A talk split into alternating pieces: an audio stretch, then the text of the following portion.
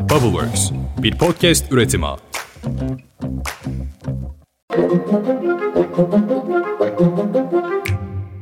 Günaydın. Bugün 3 Ağustos 2023. Ben Özlem Gürses. Bubbleworks Media ile birlikte hazırladığımız 5 dakikada dünya gündemine hepiniz hoş geldiniz.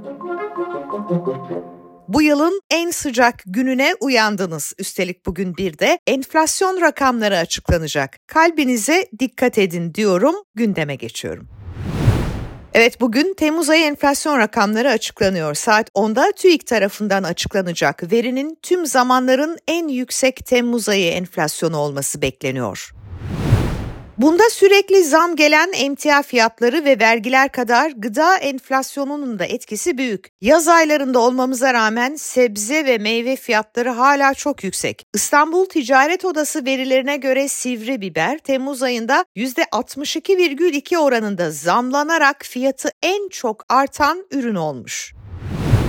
Koç Üniversitesi TÜSİAD'ın Ekonomik Araştırma Forumu'yla birlikte düzenlediği Koç Üniversitesi enflasyon raporunu açıkladı. Profesör Doktor Selva Demiralp başkanlığında yürütülen araştırmada Koç Üniversitesi uzmanları yıl sonu enflasyon tahminlerini %72 olarak belirtiyor.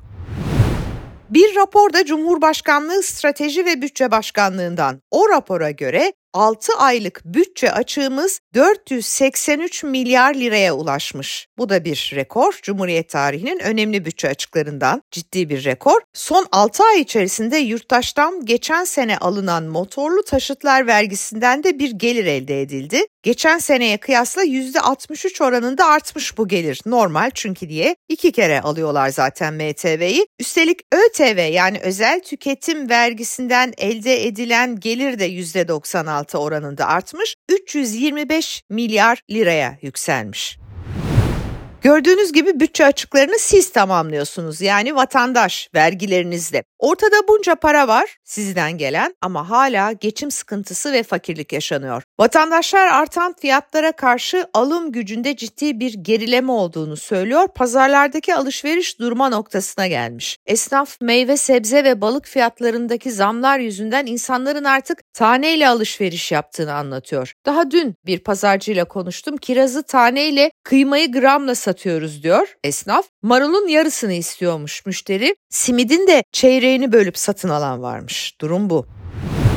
Keyfiniz kaçtı tahmin ediyorum. Kimin kaçmadı ki? Bir sigara yakayım dediniz yakmayın. Zaten sağlığa zararlı. Ama bir de zam geldi. Dünden itibaren geçerli olmak üzere sigaraya tam 10 TL zam gelmiş arkadaşlar. Philip Morris bünyesinde olan Marlboro grubunda 45 liradan satılan sigara 55 liraya çıkmış. Kredi Derecelendirme Kuruluşu Fitch, Amerikan hükümetinin kredi notunu AAA'dan AA Plus'a düşürdü. Fitch'in beklenmedik şekilde Amerika'nın kredi notunu düşürmesinin ardından Asya ve Avrupa borsalarında bir dalgalanma yaşandı, borsa geriledi ve Amerikan hazine tahvil getirileri de geriledi. Altın fiyatları ise yükseldi. CHP milletvekili Mahmut Tanal kendisine müstevli işbirlikçisi ve müsvedde diyen MHP Genel Başkanı Devlet Bahçeli hakkında suç duyurusunda bulundu. Bu haberi okuyunca ilk yaptığım şey tabii müstevli işbirlikçisi ne demek diye Google'lamak oldu. Neyse müsveddeyi biliyoruz. Bahçeli'nin kamu görevlisine görevinden dolayı alenen hakaret suçunu işlediğini öne sürüyor Mahmut Tanal. Dilekçesinde de şöyle yazmış. Devlet Bahçeli'nin ifadeleri onur ve şerefime karşı ciddi bir saldırı niteliğindedir. CHP'de yaptığı değişim çağrısıyla sürekli gündemde olan İstanbul Büyükşehir Belediye Başkanı Ekrem İmamoğlu, 3 eski genel başkanla İstanbul'da gerçekleştirdiği yemek hakkında konuştu. Hatırlayın Hikmet Çetin, Altan Öymen ve Murat Karayalçın'la Büyükçekmece Festivali'nin öncesinde bir yemek yemişti İmamoğlu. Kendisine bu soruldu. Üç genel başkanımızı e, Hasan Akgün başkanımız Büyükçekmece Festivali'nde ağırlayacağını duyunca kendileriyle Beylikdüzü'nde buluştuk. Ee, orada bir e, özel şahsıma ait bir sergi salonu vardı. Orayı beraber gezdik. Bir yemek yedik ve tabii ki üç genel başkanımızla yani sizinle paylaşamayacağım ama partimizin güncel konuların geleceğin konuşulduğu çok verimli, çok değerli üç kıymetli genel başkanımızla e, paylaşacağımız çok şeyi sohbet ettik.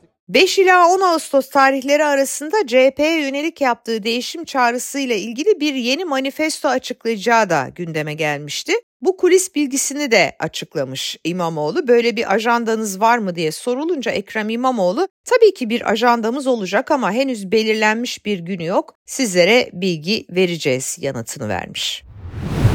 Gündem feci, vatandaş gergin arkadaşlar. Yetmezmiş gibi bireysel silahlanmada ürkütücü rakamlardayız. Google'da silah ve silah alımı aramaları trend oldu. Ruhsatsız silah cezası kaç lira araması %250 artmış Türkiye sonuçlarında. Bence bu korkunç bir şey. Yani insanlar ruhsatsız silah taşıyor demek ki bunun cezası ne kadar diye araştırmaya başlamışlar. Umut Vakfı biliyorsunuz bireysel silahlanmaya karşı kurulmuş bir sivil toplum örgütü. Oradaki araştırma verileri de Türkiye'de yaklaşık 36 milyon adet ruhsatsız silah olduğunu gösteriyor. Yanlış duymadınız. 36 milyon adet ruhsatsız silah. Yani Türkiye'de iki erişkin erkekten birinde, üç evden birinde silah var.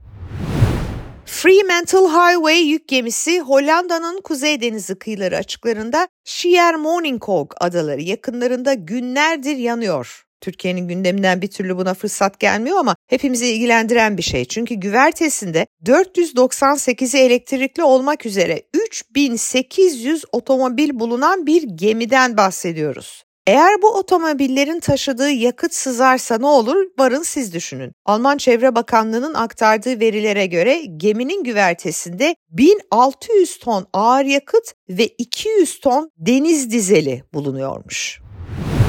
Cumhurbaşkanı Erdoğan'la Rusya Devlet Başkanı Putin bir telefon görüşmesi gerçekleştirdi dün. Yapılan görüşmede iki lider Putin'in Türkiye'ye ziyareti konusunda mutabık kalmış. Bugün Trump için kader günü. Amerika'da 2020 başkanlık seçimi sonuçlarını kendi lehine değiştirme girişimi iddiasıyla bir soruşturma yürütülüyor Trump hakkında. Bugün hakim karşısına çıkacak olan eski Amerikan Başkanı Donald Trump'ın avukatlarından John Laro bu suçlamaları reddediyor ve ifade özgürlüğü ve siyasi konuşmaya saldırı olduğunu söylüyor bu davanın. Bakalım hakim de aynı fikirde mi? Bugün öğreneceğiz. Disney Plus platformunun Atatürk dizisini yayınlamayacağı tartışılıyordu biliyorsunuz. Gazeteci Birsen Altuntaş Atatürk dizisi 29 Ekim'de tüm Türkiye'ye armağan sloganıyla Fox'ta yani açık kanalda ücretsiz yayınlanacak diye yazdı. Gerçekten de öğlen saatlerinde Disney Plus platformu da bir açıklama yaptı ve Atatürk dizisinin 29 Ekim'den itibaren hem Fox ekranlarında hem de sinema salonlarında yayınlanacağını duyurdu.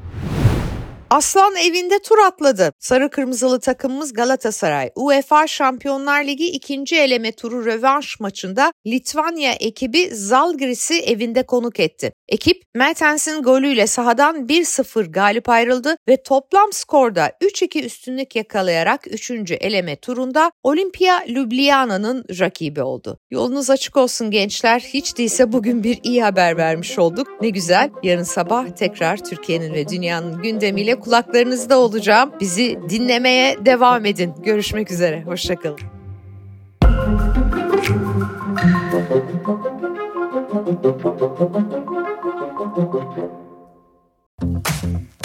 Bubbleworks bir podcast üretimi.